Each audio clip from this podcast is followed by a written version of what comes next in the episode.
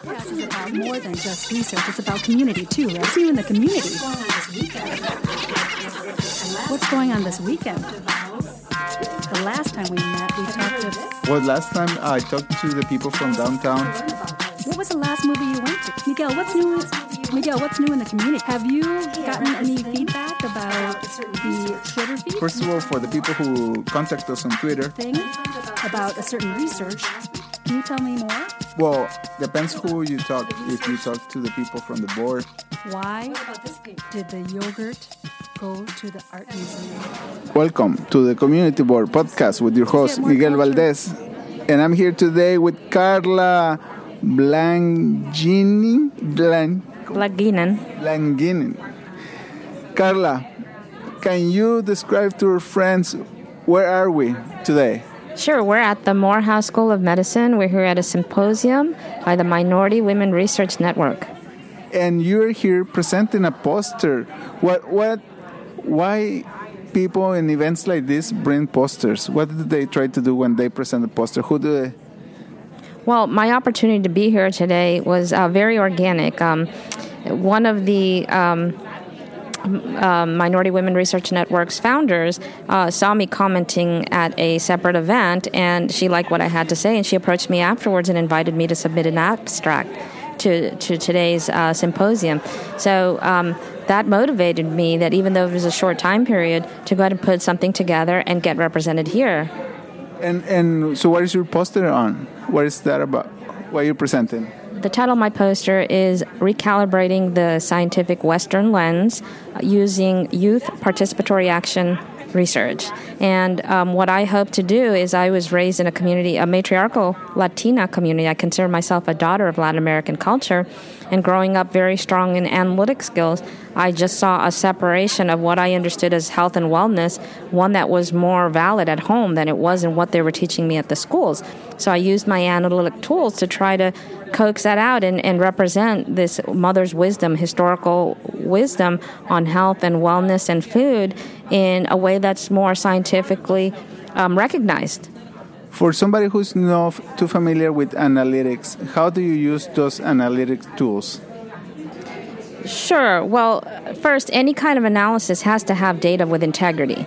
And um, data that's easy to capture, blood pressure, um, weight, B- BMI, those are all easy to capture, but what, do they, what do they really mean? So then, when you get a lot of science that bases results and policy off of those items, what does it really mean? I mean, my grandmother grew up not following any of those rules, and she lived a long life, very healthy, none of these common diseases. So, to me, what she knew and what she understood about food, health, and wellness, um, And her environment too? and her environment, she got to grow up basically in Colombia in the 30s. Um, she sold um, pork at a market, and one of the things that my the generation uh, before me credits their long health because all her kids are still alive. They're in their 80s. There's no diabetes, no overweight, no nothing that you see today. They credit everything to the meat that they had growing up, but the meat was fresh, very fresh meat, and everything was local because that's all there was in those days. So um, what I try to highlight is the centrality of of the soil and the integrity of the soil as far as determining our health and wellness. And not shots on the animals too. How you call it? Antibiotics or Exactly. A, lot of um, what we eat, a lot of studies, especially about food, doesn't take into account that food is not produced the same way it used to be a hundred years ago. And in fact, it's changing every day. What we add to the animals' diets, the environment, all of this is changing. So, in that perspective, a lot of food studies that are based on just uh, saying something about meat or saying something about eating more vegetables are incomplete without knowing uh, the integrity of the soil and how food production has changed over the years. So I don't think the burden should be on the eater, it should be on agriculture. And in your research, do you talk to the end consumer, the people, the community, or who do you base your who where were you getting your data from?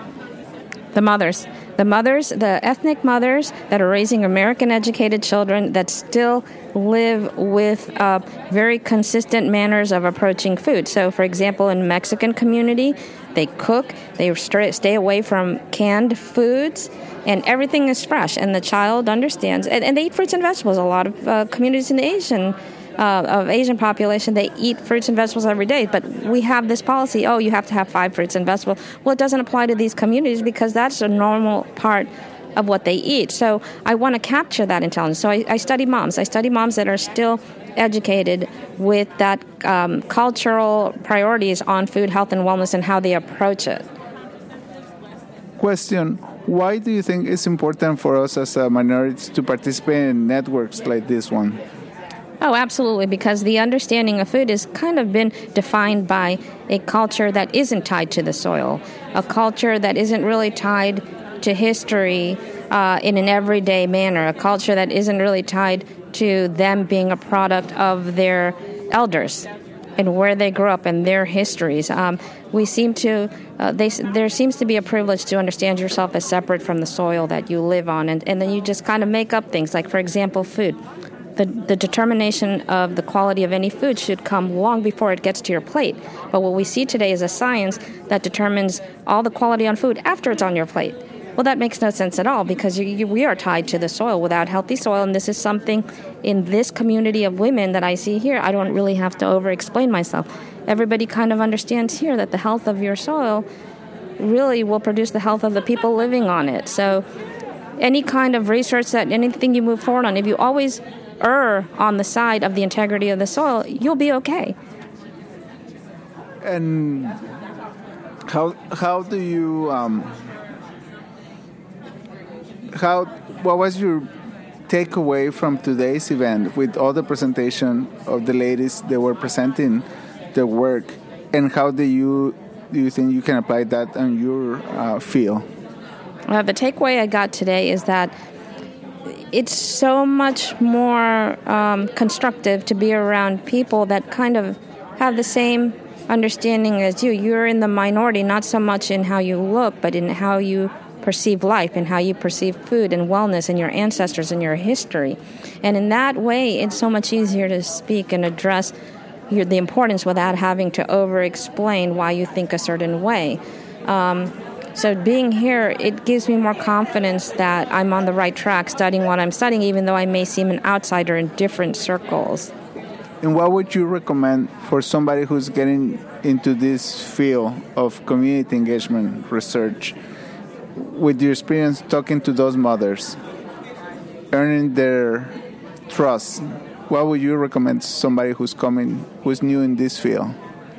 Well, if it's not your community that you're trying to research, you have to find those that um, do have a position of trust and maybe some academic experience, and you invest in them. And that capital that, that is afforded for your research has to reflect the importance of these. Um, of the people who are going to provide you with valuable information. So, if you're not from that community, you have to find someone who is and invest some training if you need to, some research, but there's got to be accountability in that you went through someone to reach that community, someone from that community, particularly youth, uh, to also give them the experience and research to reach that community. But if you're an outsider, no marketing practice, no just throwing money around is going to get you any real valid good data. You need to invest in the community as a whole and find those people who are the leaders in those community that are trusted and that have some academic awareness and in a second sense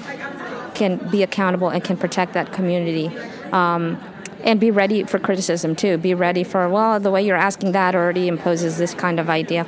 Um, so that's how you engage these communities. You find those leaders in the community that can assist you, and you invest and invest in their kids, and you show respect. And please have food whenever you bring them together. That's very important. Have food and childcare.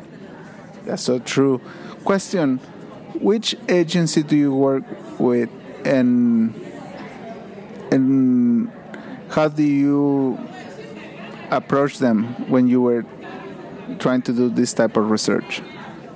Well, because this type of research is so um, innovative, new, however you want to call it, I'm independent. So it really is. Uh, it's it's an independent approach. Um, but I was recently funded by the uh, CTSA, the Clinical Translational Science Alliance, uh, just for what I do in reaching out into these communities. And I also have a small grant with Emory University, Hercules. Where is that located? It's Emory University. It's the it's the Environmental Justice Department. It's called Hercules. Um, I sit on that stakeholder board already now about four years, and I'm working on one of these grants to go out in the community. And these ladies, uh, the Latina moms in the Norcross cluster, have identified stress as their number one environmental trigger. And even though it's not a traditional environmental um, approach that they typic- that Emory um, typically deals with, you know, like polluted rivers or contamination somewhere it's stress and it is toxic to them. Uh, so we're learning new ways of trying to address that and also understanding that their networks have been broken. At this stage of uh, child rearing, typically moms have had uncles, aunts, grandparents nearby to accommodate uh, all the the informal and formal education of the of the child and to have them always watched over you don't have that now in this passive environment for the children are very uh, is very dangerous um, and also the administration isn't reflective and isn't incorporating the, the benefits of being of a particular culture. So, in that sense, they're almost separating them from the advantage of being Latino or, um, you know, a certain ethnicity that also should provide education for the child. Carla, thank you so much for the work that you do. Now I'm going to switch it for listeners. Uh, we're going to go on Spanish mode now. Carla, gracias por aceptar participar en este podcast. ¿Nos podrías platicar así rápido en qué se basa tu investigación, tu trabajo, un poquito acerca de ti, quién eres y en qué evento estamos el día de hoy? Bueno, empiezo, empiezo con el día de hoy. El día de hoy es un simposio del, para decirlo en español, las señoras, mujeres, mujeres uh, minoridades. Grupo de mujeres. Las mujeres que no son blancas, que están estudiando en las académicas y tratando de promover eh, la idea y los estudios de la salud. Y colaborar. Y colaborar, porque nosotros nos necesitamos. Okay. Y bueno, ese es el día de hoy, el evento en el que estamos. Y tú estás aquí presentando tu trabajo, tu investigación. ¿Nos puedes platicar un poquito acerca de eso? Claro, claro. Yo soy una hija agradecida de esta cultura latinoamericana. Y como me, me eduqué aquí y estuve más bien adelante en las matemáticas, estadísticas y aprendí de salud, yo quiero los, lo que me enseñó mi abuelita, todo lo que me enseñó mi abuelita a, a, cambiar la póliza de la comida, del bienestar aquí en Estados Unidos, que no sirve, porque la comida, el salud es dependiente de la, la tierra y de las comunidades en que... Su cuerpo. Sí, y lo que, bueno, de dónde viene la comida que uno pone y con quién lo compartas. Y esa es la cosa que no entiende la gente que no son latinos. que no se debe que estar contando calorías, tiene que contar cuántas están presentes a la mesa cada día cuando come, que come junto, que come con su comunidad, que participa en, en, el jardín, en cocinar. Yo trabajo mucho con las mexicanas y, y son un, un, poder que enseñan en la cocina, que ya le enseñan a los niños cómo preparar pico de gallo. Ya a los cuatro o cinco años ya sabe. Y esa es una comida que yo digo es comunal, porque uno no lo hace solo, lo hace con sus hijos, con sus tías, con sus mamás. Um, eso es lo que falta en la idea de comida y en la póliza de comida, que no comer sola. No comer sola, ¿cuánto ese, ¿cuánta gente podría ayudar la salud? Que no come sola, come con su comunidad, con su gente, con su... Y come tranquilo, porque eso es lo que estoy platicando aquí hoy en mi póster, de, de, sacar los aprendices del tiempo de mi abuelita y de la abuelita de muchas de nosotros que vivió mucho tiempo con salud porque ella reconoció la comida en una manera más eh, sofisticada. ¿Hasta qué edad vivió tu abuelita? Hasta los 99 años. Y ella me cuidó desde el primer diploma de la universidad, la segunda, el primer trabajo ah, profesional que tuvo, cocinó para mí, ah, limpió mi ropa y yo le hice el gran favor a tener casa para el resto de la vida. Y su, la última parte de la vida estaba ahí con su familia en una casa y, bueno, a los 99 años tuvo eh, cuatro hijos y están vivos todavía a los 80 y pico y ahí sin diabetes, sin, sin este problema que vemos hoy, caminan bien. ¿Cuál era el estilo de vida de tu abuela? Ella vivía en Colombia en los 1030 y pico. Ella vendía, eh, ven- vendió eh, cerdo. Entonces de esa manera pudo hacer intercambio con otros carniceros en ese tiempo para siempre traer carne a la casa. Y los hijos de ella reclaman que la salud de ellos vienen de estar comiendo basta- carne, no solamente carne, pero carne fresca diaria. So dijeron que, bueno, estuvimos pobres, pero tuvimos carne. No, pues han de haber comido delicioso. Entonces, tu estudio se basa en, en qué, en lo que viene siendo el estilo de vida de las personas. No, en verdad es, am, es agarrar y realizar los datos que no tienen las ciencias ahora para poder hacer eh, eh, investigaciones. Entonces ese es el conocimiento de la mamá, el conocimiento que venga a ser como los dichos. Mi, mi estudio personal se llama dicho de la casa. Por ejemplo, deme un dicho que usted conoce. Un dicho, muy buena pregunta, déjame te cuento uno. Ah, perro que ladra no muerde. Pedro, que ladra. Algo de la comida más fácil. Ah, bueno, de la comida.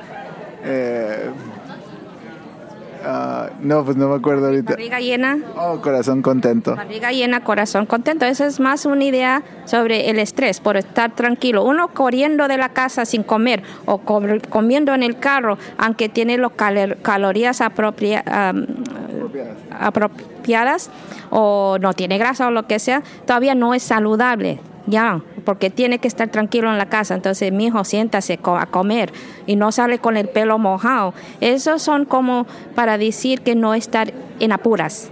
Y ya se ve en los estudios que uno con apuras, el riesgo está más alto de enfermedades, de accidentes. So, uno puede pensar en los dichos del pasado que colectivamente nos tenía mejor, eh, mejor salud y ah, viviendo más tiempo. Muy cierto, y, bueno, al menos ahora en las sociedades en Latinoamérica, cuando uno dice, ay, la vida en el campo es más tranquila, más espacio, y por eso es que la gente en el campo a veces dura muchos años, porque no llevan el tren de vida de la gente de la ciudad. El estrés, no, como dices, el estrés me está matando. en todas las entrevistas que he hecho, cuando pregunto, dígame algo de los sus antepasados que tienen larga vida o que viven hoy con salud. Y he encontrado tres cosas que siempre son consistentes. Ese, ese ah, bueno, más bien es una señora, la abuelita, que ha vivido toda la vida en la misma tierra. que vive y, y también todos los productos vegetales o animales también viven en esa tierra o se produció de la tierra donde vive la abuelita y también la más de la mitad del ejercicio físico que hace está relacionado al jardín, a preparar comida o cocinando. Esos son los tres caracteres que se notan en todas las señoras que he hablado, que tienen un familiar que ya viven con mente clara, viven solo en los 90 y pico. Esas tres cosas siempre se ha visto. Y ahora con la ciencia de la tripa, que ¿quién no sabía que la comida empieza en la muela o la comida empieza, no, la vida, ¿qué digo? La vida empieza en la muela, la vida eh, so ya esa idea que lo importante es tener una, una tripa saludable, ese puede eh, darte eh, un salud, salud bien, ¿no? Entonces hay que, hay que comer. Ese es otro, ¿no? Hay que comer. Um, So, en este propósito estoy también eh, dando el agradecimiento a mi abuelita porque ella es la persona más inteligente que he visto. No tenía diploma, no tenía, no era dueño de corporación ni nada, pero ella sí, sí tenía la sabiduría que necesitamos hoy para poder ah, vivir más tranquilos y entender qué es la vida en, en real y siempre proteger la tierra, proteger nuestras comunidades y apreciar la vida como ahora y no contando calorías, no contando eh, minutos de ejercicio.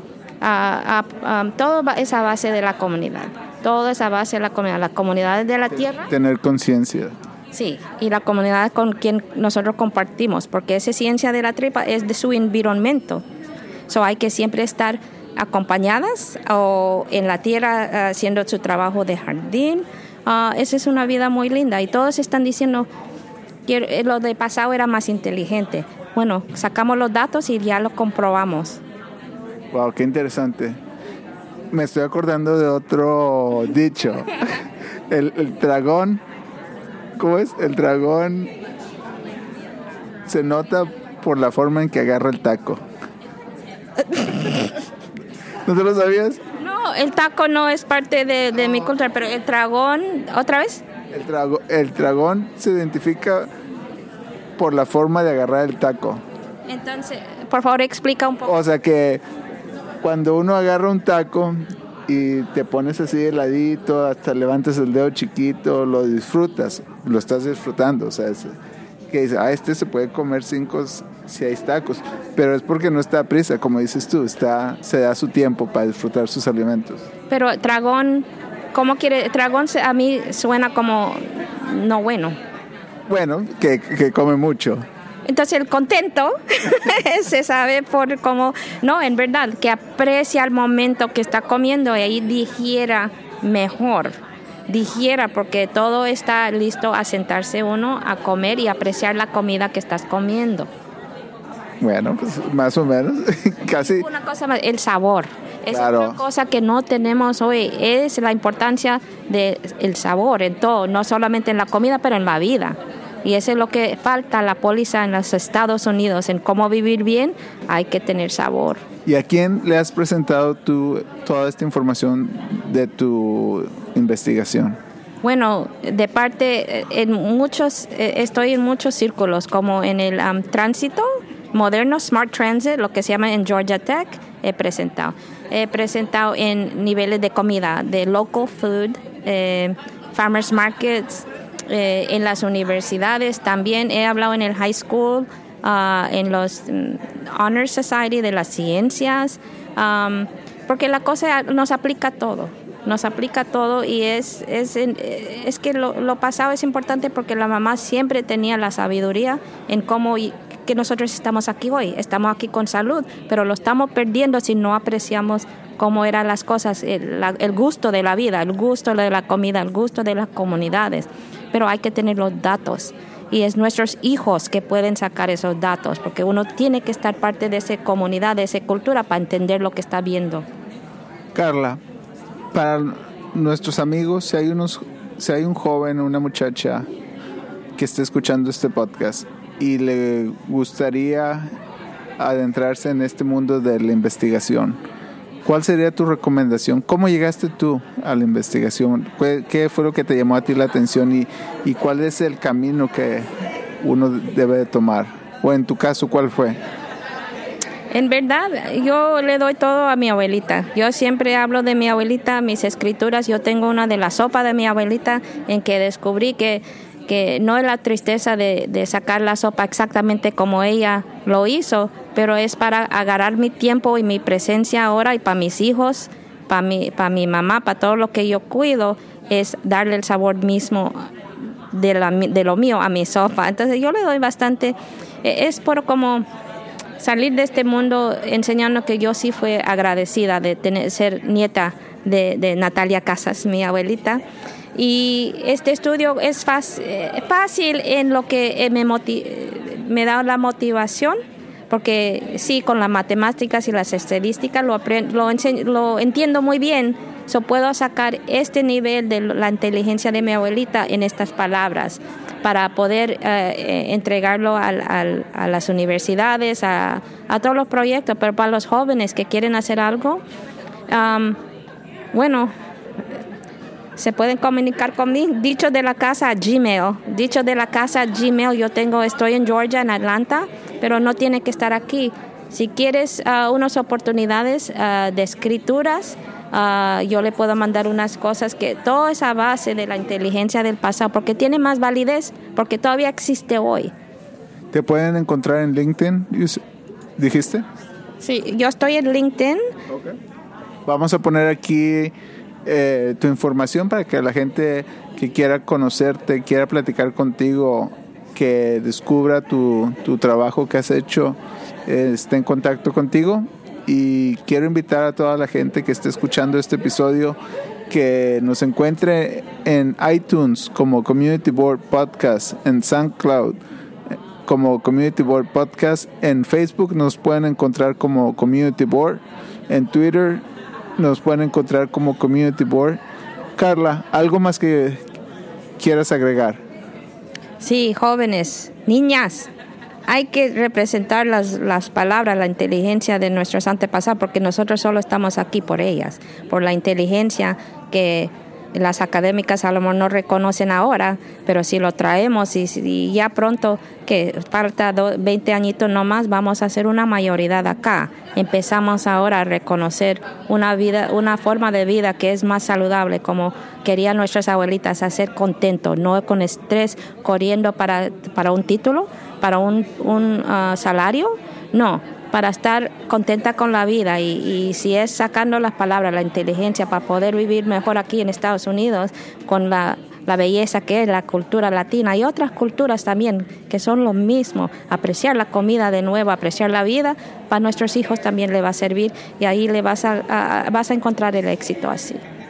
Carla, muchas gracias por tu mensaje y los invitamos a que nos sigan y esténse al en atención. Carlos, mucho gusto. Hasta luego. Síganos. Bye bye. What's going on this weekend? The last time we met, we talked to. Well, last time I talked to the people from downtown. What was the last movie you went to? Miguel, what's new? Miguel, what's new in the community? Have you gotten any feedback about the Twitter feed? First of all, for the people who contact us on Twitter, thing about a certain research can you tell me more? Well, depends who you talk. If you talk to the people from the board. Why did the yogurt go to the art museum? Did you see in the news? To get more culture.